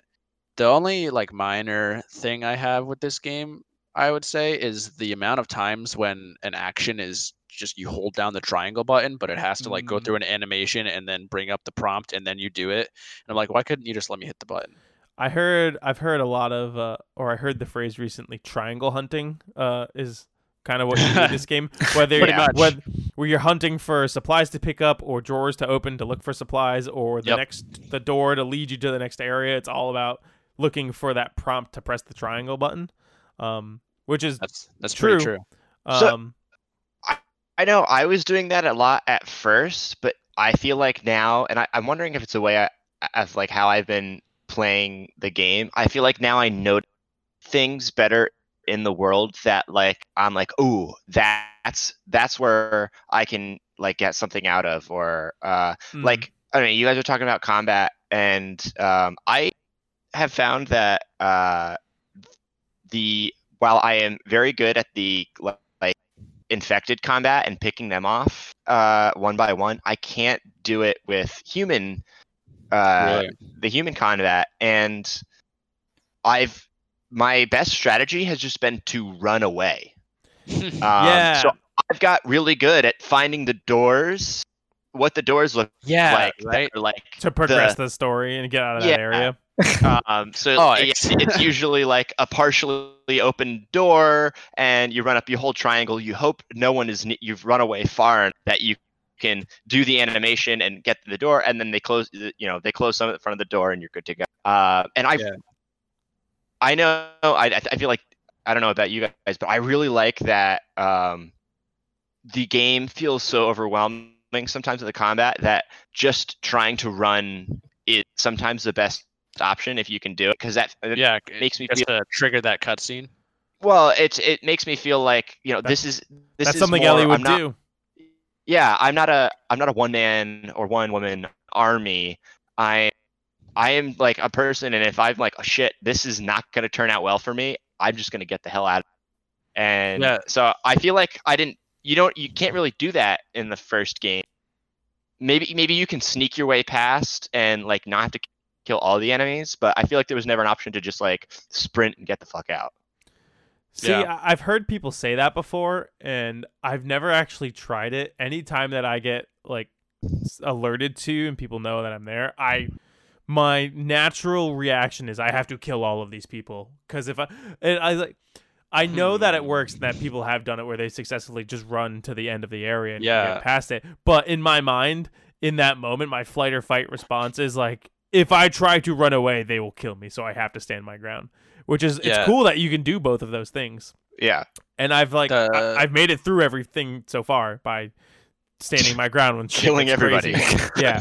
Um, Yeah, I know- First, go ahead. go ahead. Uh, so uh, the fact that in this game Ellie has a dodge button, which is something that Joel couldn't do, hand to hand combat, a lot of people uh, will actually run up to you and try to punch you and hit you with melee weapons, which happens a lot more in this game than it did in the first game. So Ellie's ability, at first I was really terrible at it, to dodge punches and then kind of counterattack, uh, becomes very important. And uh, yeah, the ability to fight people in melee range better uh, makes it so that I think she could scrap her way through way more fights than Joel could. And that's why I can get away with when things go south, um, just kind of fighting my way Yeah. through it. I've noticed sometimes too, uh, certain sections will, if you do get alerted to their pre, or they do get alerted to your presence, uh, sometimes they'll just like come at you in groups of of like three or four, and then once you kill those three or four, then another three or four will come in at, you know at a, a few seconds later. Yeah, that depends on like in, uh, the yeah, it obviously it's all situational. Like the uh the section after you first get the bow, Mhm. where it's fucking impossible to not get seen by anybody. I ended up at some point just running, and I somehow made it all the way to the end. See, I think I did that section with because I just got the bow. I forgot because like obviously coming off of the end of the first Last of Us and having everything and not Mhm. realizing that my main playstyle is sneaking around with the bow and killing everything silently. Doing everything in this game up until the point where you get the bow was painful for me because it's it was so counter to how I played the game. And you had the Mhm. silence pistol, but man, it's it's not the same because you have to be really close to guarantee that you get that headshot. Because if you shoot someone in the arm with a silenced pistol, guess what? It doesn't matter that it's silenced because they're just gonna go, "Oh my god, I just got shot! There's someone here!" so you know, uh, yeah, yeah, I learned that. I mean, I was way. I was trying to be sneaky and and sneak around with it, but it felt like no matter where I shot them, they were always in the line of sight of someone else. So I don't know if it was just that one section or what, but I was also out of health packets in that section, so uh, I had a tough time with that one. But there there have been other times where like I've tried to run away and go to the door that I'm like, okay, I know this is the door, and then I had to hold the triangle button, so I didn't have enough time and I got shot, and so I had to turn around and kill everyone. So Can you pull arrows out of people in this one? Because I just finished um, Left Behind, Yeah. like, last so, week, and you can never recover any sort of like resource or anything like that. So in the first game, recovering arrows was a big part of it. In this game, you can craft arrows out of duct tape and scissors. I want to say. Something like that. Uh, so Yeah. y- I don't think you can pick up arrows at all. It's all about uh finding No. the resources to make them. You you can. Uh, they just have to be headshots. yeah, yeah, yeah. Are And you it's only sure? sometimes. Yeah, Yeah. I'm I'm 100. Yeah, it tells you Okay. uh in the like the arrow the bow tutorial. Okay, I'm pretty sure the the success rate of like having an arrow not break is significantly lower in this game than it is compared to the first game. Yeah, I- because you I'm- can craft them. I wouldn't be surprised. Yeah, if it like is it, because in the first you game, if you got a headshot, it was guaranteed that you would get that arrow back, or almost guaranteed. Whereas in this game, I feel like it's a 50-50, even if you get a Yeah, headshot. they said it was sometimes. Okay, yeah. So Hmm. yeah, it's just not nearly as much because you can craft arrows, which was I- huge for me. I feel like you um keep trying to justify Jeff like not going in like being stealth like playing in a stealth play style, but I feel like the whole game is just like meant to be played almost stealthily. Yeah, I don't know. I don't really see like I think the resources are like so scarce. Like Yeah. one bullet, you only find like a bullet in a gun or like two bullets in a gun. You're not carrying around like a clip and a half like Yeah. in like a regular shooter. But like so like then you got to really make things count.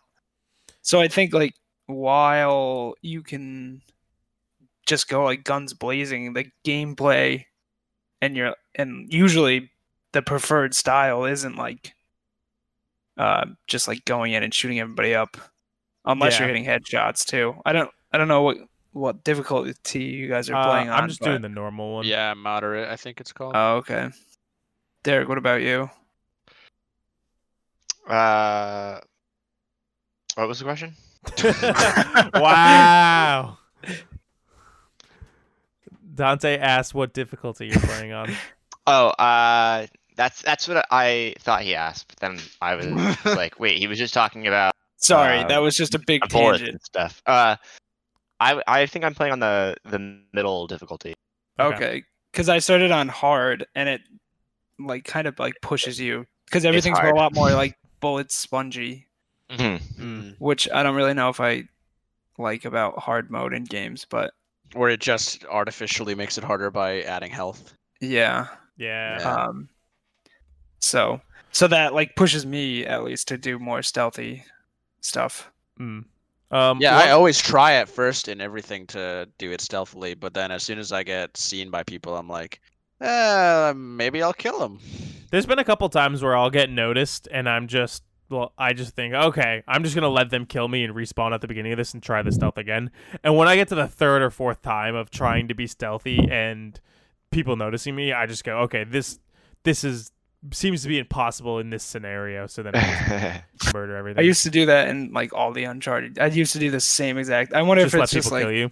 Yeah, I'd just like restart it or just like quick restart in like the start menu. So I Mm. wonder if if it's either a Naughty Dog thing or like a mental thing that we both do or Yeah. Uh, one thing that I didn't realize was so annoying until recently. I don't like. I didn't think about this at all in the first game, but when you have an ammo cap, and I think Oh in the, the main raf- rifle, you can carry like what is it? The long rifle? Yeah, you can carry like twelve bullets. I Max? literally never use my long rifle. So here's the thing about that. If I was in the post-apocalypse and I my bullet my clip was full and I had a box filled with bullets and I found another box filled with bullets, I would fucking shove those bullets up my butt to make sure that I could like I would find room. Ellie, take those goddamn notes of all those dead people that you're just for some reason keeping in your backpack and throw them out so you can carry more bullets. Like I had this revelation and I was like, "What the f- why can I only carry 12 rounds for a rifle. That doesn't make sense. Uh, so yeah, that bugged me, and I didn't really think about it until recently. Uh, yeah. But playing the guitar is awesome. Have Dude, you guys played the the, guitar take yet? Sorry, I, I almost spoiled something. Oh, we, that's not a huge cover. She plays a cover of a song on a guitar. Um, yeah. But there are guitars that you I find mean, I throughout mean, the world. it might ruin the moment for uh, Dante. yeah, I, I need to know. I don't need to know the song. Exactly. Um, I so need a surprise. Yeah, it was surprising. you find guitars throughout the world and you can just strum on them and there's a very elaborate control scheme for playing yeah, it's music weird. on them and people on Twitter are starting to play full songs on the Yeah. guitars that Ellie finds in the world. It's really really cool. Um so just It- a, a nod to something very simple but really really cool. Is it the same mechanics as like when Joel does it, or is it different? Because like he does it in Uh, the Does he do it in the first The game? opening. No, no, in like the beginning, the- very, yeah, the very prologue. beginning of the game. Yeah, yeah, it's basically the same. Oh yeah, I don't man, I don't remember. This is so long ago. yeah, no, it's you're pretty much the strumming same. you're basically strumming the uh the touchpad. Yeah. Yeah, you know Yeah. how there's the Okay. the wheel with all the chords on it. Yep. It's Yeah. basically like six of those you can cycle between with the D-pad. Okay, cool. I forgot that that happens in the beginning of the game. Yeah. I'd like to add that I think Naughty Dog does like uh, an amazing job with including um, elements in the controller to their games. Mm. Yeah. Um, so like that, and The flashlight going The out. flashlight, you have to Yeah. shake it to charge yeah, the flashlight. Yeah. That's Yep. fun. yeah. So I Um, really like that. Not not a lot of games use that kind of stuff, but yeah. It's the little touches. yeah. Does anyone find themselves blinding them with the light on the PS4 controller? No. I, I never realized it, but when I'm playing games and like a cutscene happens, I'll take the controller and I'll just kind of like rest it up against my chin or something along those lines. But with the PS4 What? controller, yeah, I don't know. It's just like I just put it like close to my face and I'm just like rest the controller on my face. I'm fucking weird. Leave me alone. But but the light just blinds me instantly. I just go ah because I Okay, cheat. then- I forget then that it's there. Have you considered not? I just it's a, just a reflex. I've been doing it my whole life, and this is the first controller that has a light that shines directly into my eyes when that happens. Uh, but if it's under your mm. chin, no, so like the controller is basically the where the touchpad is on the PS4 controller would be Yeah. against my chin. And then and then the light shining directly straight into my eyes. all right. So maybe you hold it upside down or put it down like a normal person. And then the other thing that annoys me with that light is it reflects into the TV sometimes. So like if there's a really dark scene, I'll just see I don't know. Sometimes it's green, you sometimes see it's yellow. this sad just- reflection of you sitting on the couch. exactly, and this giant beam of light illuminating me. Uh, so I hope that the light in the PS5 controller is not as bright. That's, I think you can turn it off slash dim it.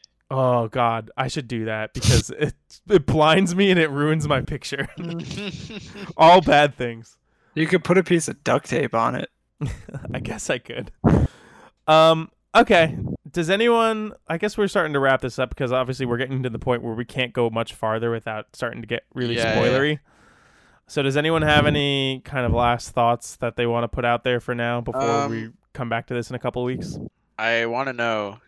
Uh, I guess with you, Jeff, since you've played the most, but Okay. as of right now, uh, better, the same, or worse than the first one? Um. Overall, I can't comment on story because I haven't seen this story through yet. the The story of the first game is so perfect and it's just like like well put together package that I'm I'm eager to see if they pull that off here. I don't think I it's doing diff- something different with the story, uh, so I don't think it's comparable story wise. Okay. Um, gameplay wise, everything is just an improvement. Um, it's almost exactly the same, but there's so many small tweaks that just lifts it all up overall.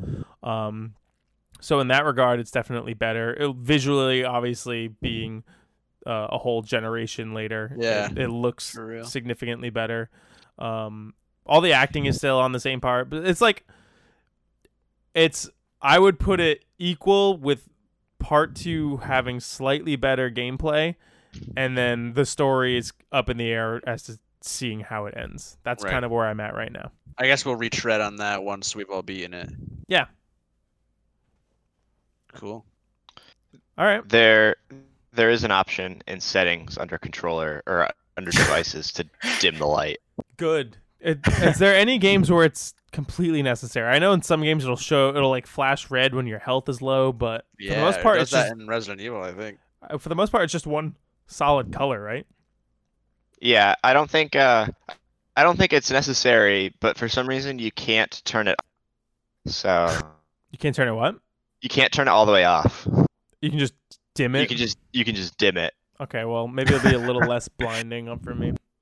I think GTA 5, if you were like wanted, it flashed red or blue. That was like the coolest use I've ever seen of it. Oh yeah, like cops. That's But- kind of cool. Yeah. In in Destiny, it like reflects what like subclass you're using. If you're like using uh, solar, it's like yellowish. Does that mean that Resident that uh, GTA 5 for the PS5 is just going to be an objectively worse game because the controller won't do it? Well, we don't know if Yep. the because there is that light around the touchpad. It's not on the top. It- Yeah. so we don't know if that changes colors yet. We've only ever seen it blue so far.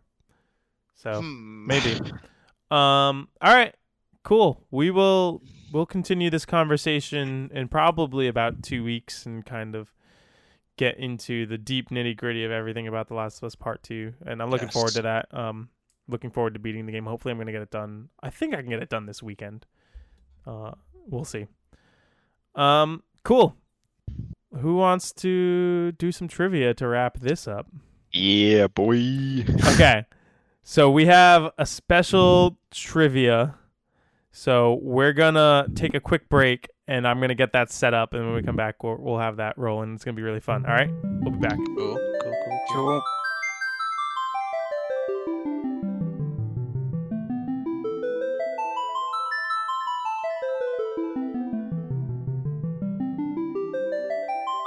Okay, we are back, and we're gonna do this very special trivia. So this is an idea I had uh, a couple weeks ago, but it, While you were pooping. while I was pooping, but it only really works well while uh, recording online. So now I found was the perfect time to do it. So, gentlemen, this trivia is video game console boot sounds. What? Yes. So- Nice. So I have five boot sounds here, and you have to tell me what console it is from. Oh man. Is everybody ready to start? Oh yes. This is going to be very fun. Jesus, Derek.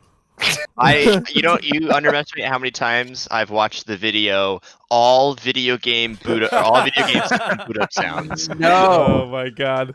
Um, so much so that it gives you an orgasmic response. Eargasmic. They're, they're such great. They're so good. The good They're ones. so good. There's one that the one that inspired me uh, actually was a guy recreating them all on a keyboard, and he nails it. Uh, Oh. I will share that with you after this. Um, all right, are you guys ready for boot up sound number one? Yep. All right, here we go. I'm gonna play it once, and then uh, if anyone wants me to play it a second time, I will do so. Okay, here we go.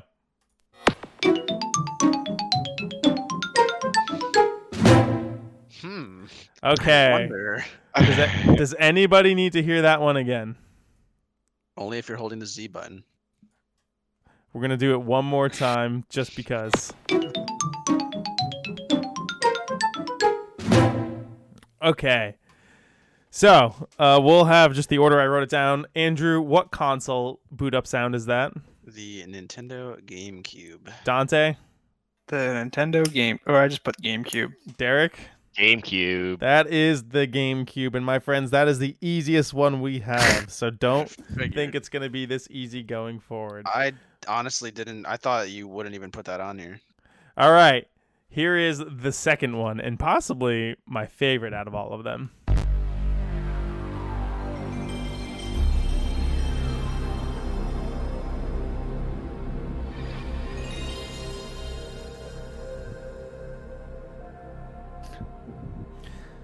What boot up console sound is that? I will play it for you one more time. Oh, it gives me chills.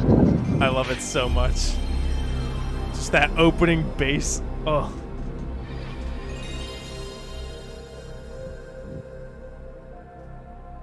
All right.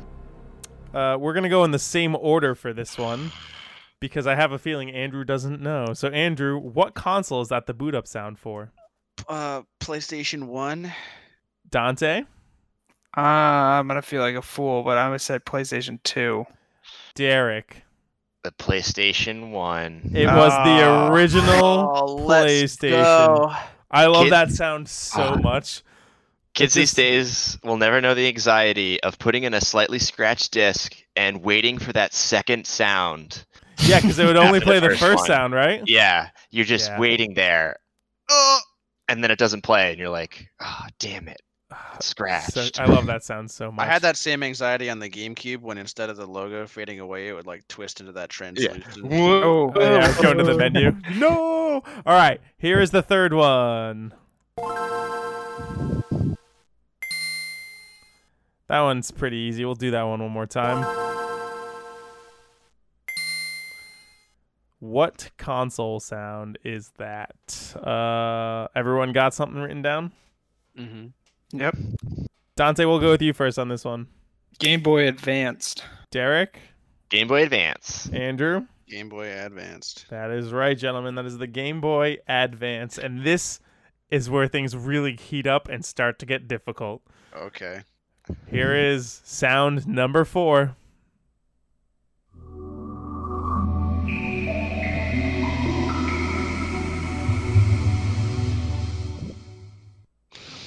What console was that? Is that a console? That is the boot up sound for a console. I'll give it to you one more time.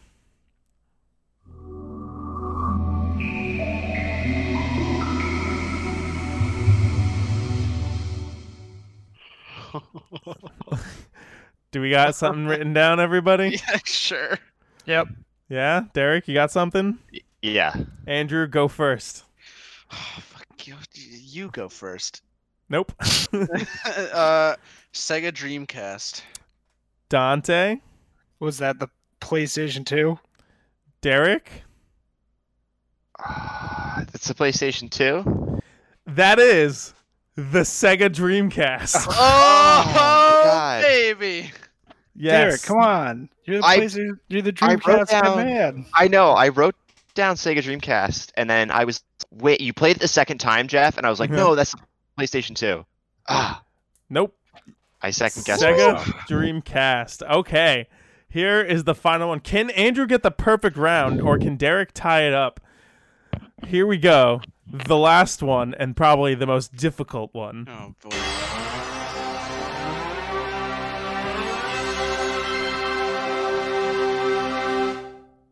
Ho, ho, ho, ho. We're going to do that one one more time.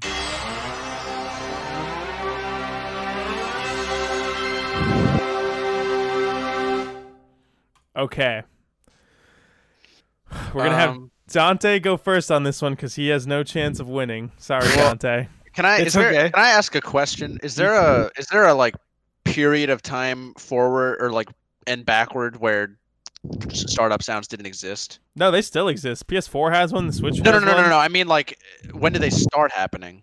The Oh. first, uh, I think they started happening on like I think like the the Magnavox had one. Yeah. What is that? They- what year they- was that? They go pretty far back. like- 1980. Okay. They go very far Alright. back. All right, Dante, what do you have? I am gonna. I didn't write anything down because it means That- nothing. But that's is it fine. the Neo Geo? Uh, Derek, the chance to tie. Do you know what it is? I said the Sega Genesis. Andrew, with the I'm chance gonna- to secure the win. I'm guessing the Atari Jaguar. Ooh, none of you are correct. Derek, you were close. It was Is the Sega Saturn? It's the Sega Saturn. Damn it! Wow. So See, I didn't. I tried to meta meta game it. I didn't think you were gonna do two Sega consoles. I thought about putting the Jaguar on there, but the Jaguar Really? sound is really dumb. Hang on, I'll bring it up for you real quick. Um, Atari Jaguar startup. It's really really bad. Yes. That's it. that would have been even harder. Wait, doesn't it do like a little jingle at the end? Yeah, then when the Atari logo comes in, yeah. Yeah, that was the, that was the Jaguar. Uh, and then so Andrew wins. Congratulations. Yay! Damn Here's- Here was the bonus one, which I think if we got to the bonus one, Derek would have pulled away with the win. Here we go. Oh. Does anyone know what that one was? I can do it Uh, one more time.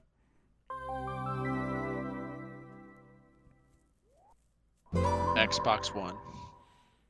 Dante, got a guess? I yeah. I think it's. Uh, I think it's the Xbox One. Derek? It's- I think it, the, it's a PlayStation Vita.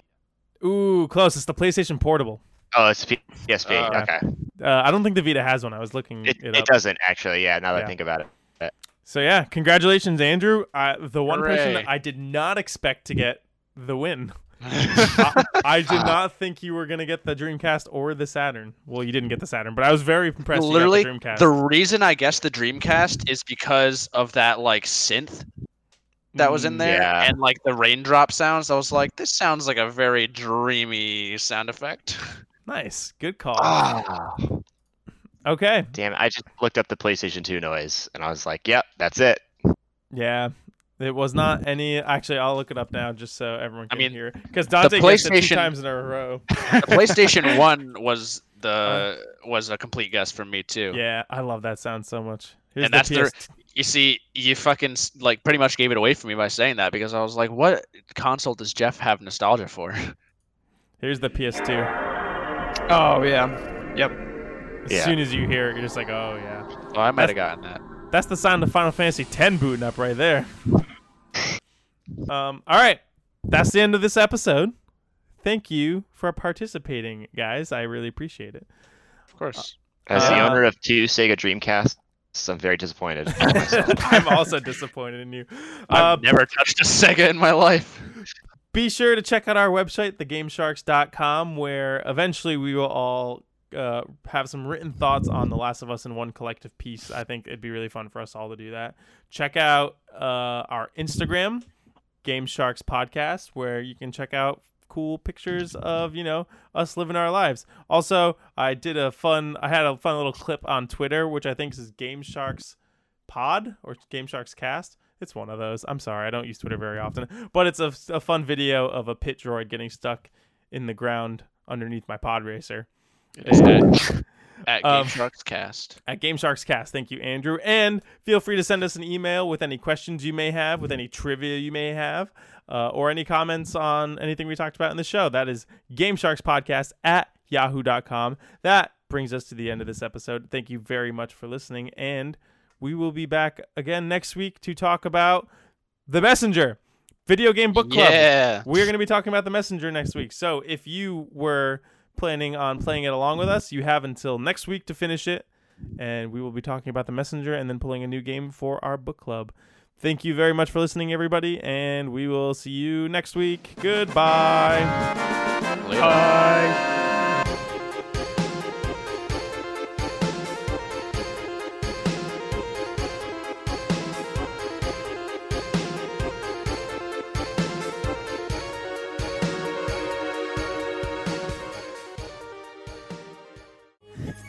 To try defying gravity.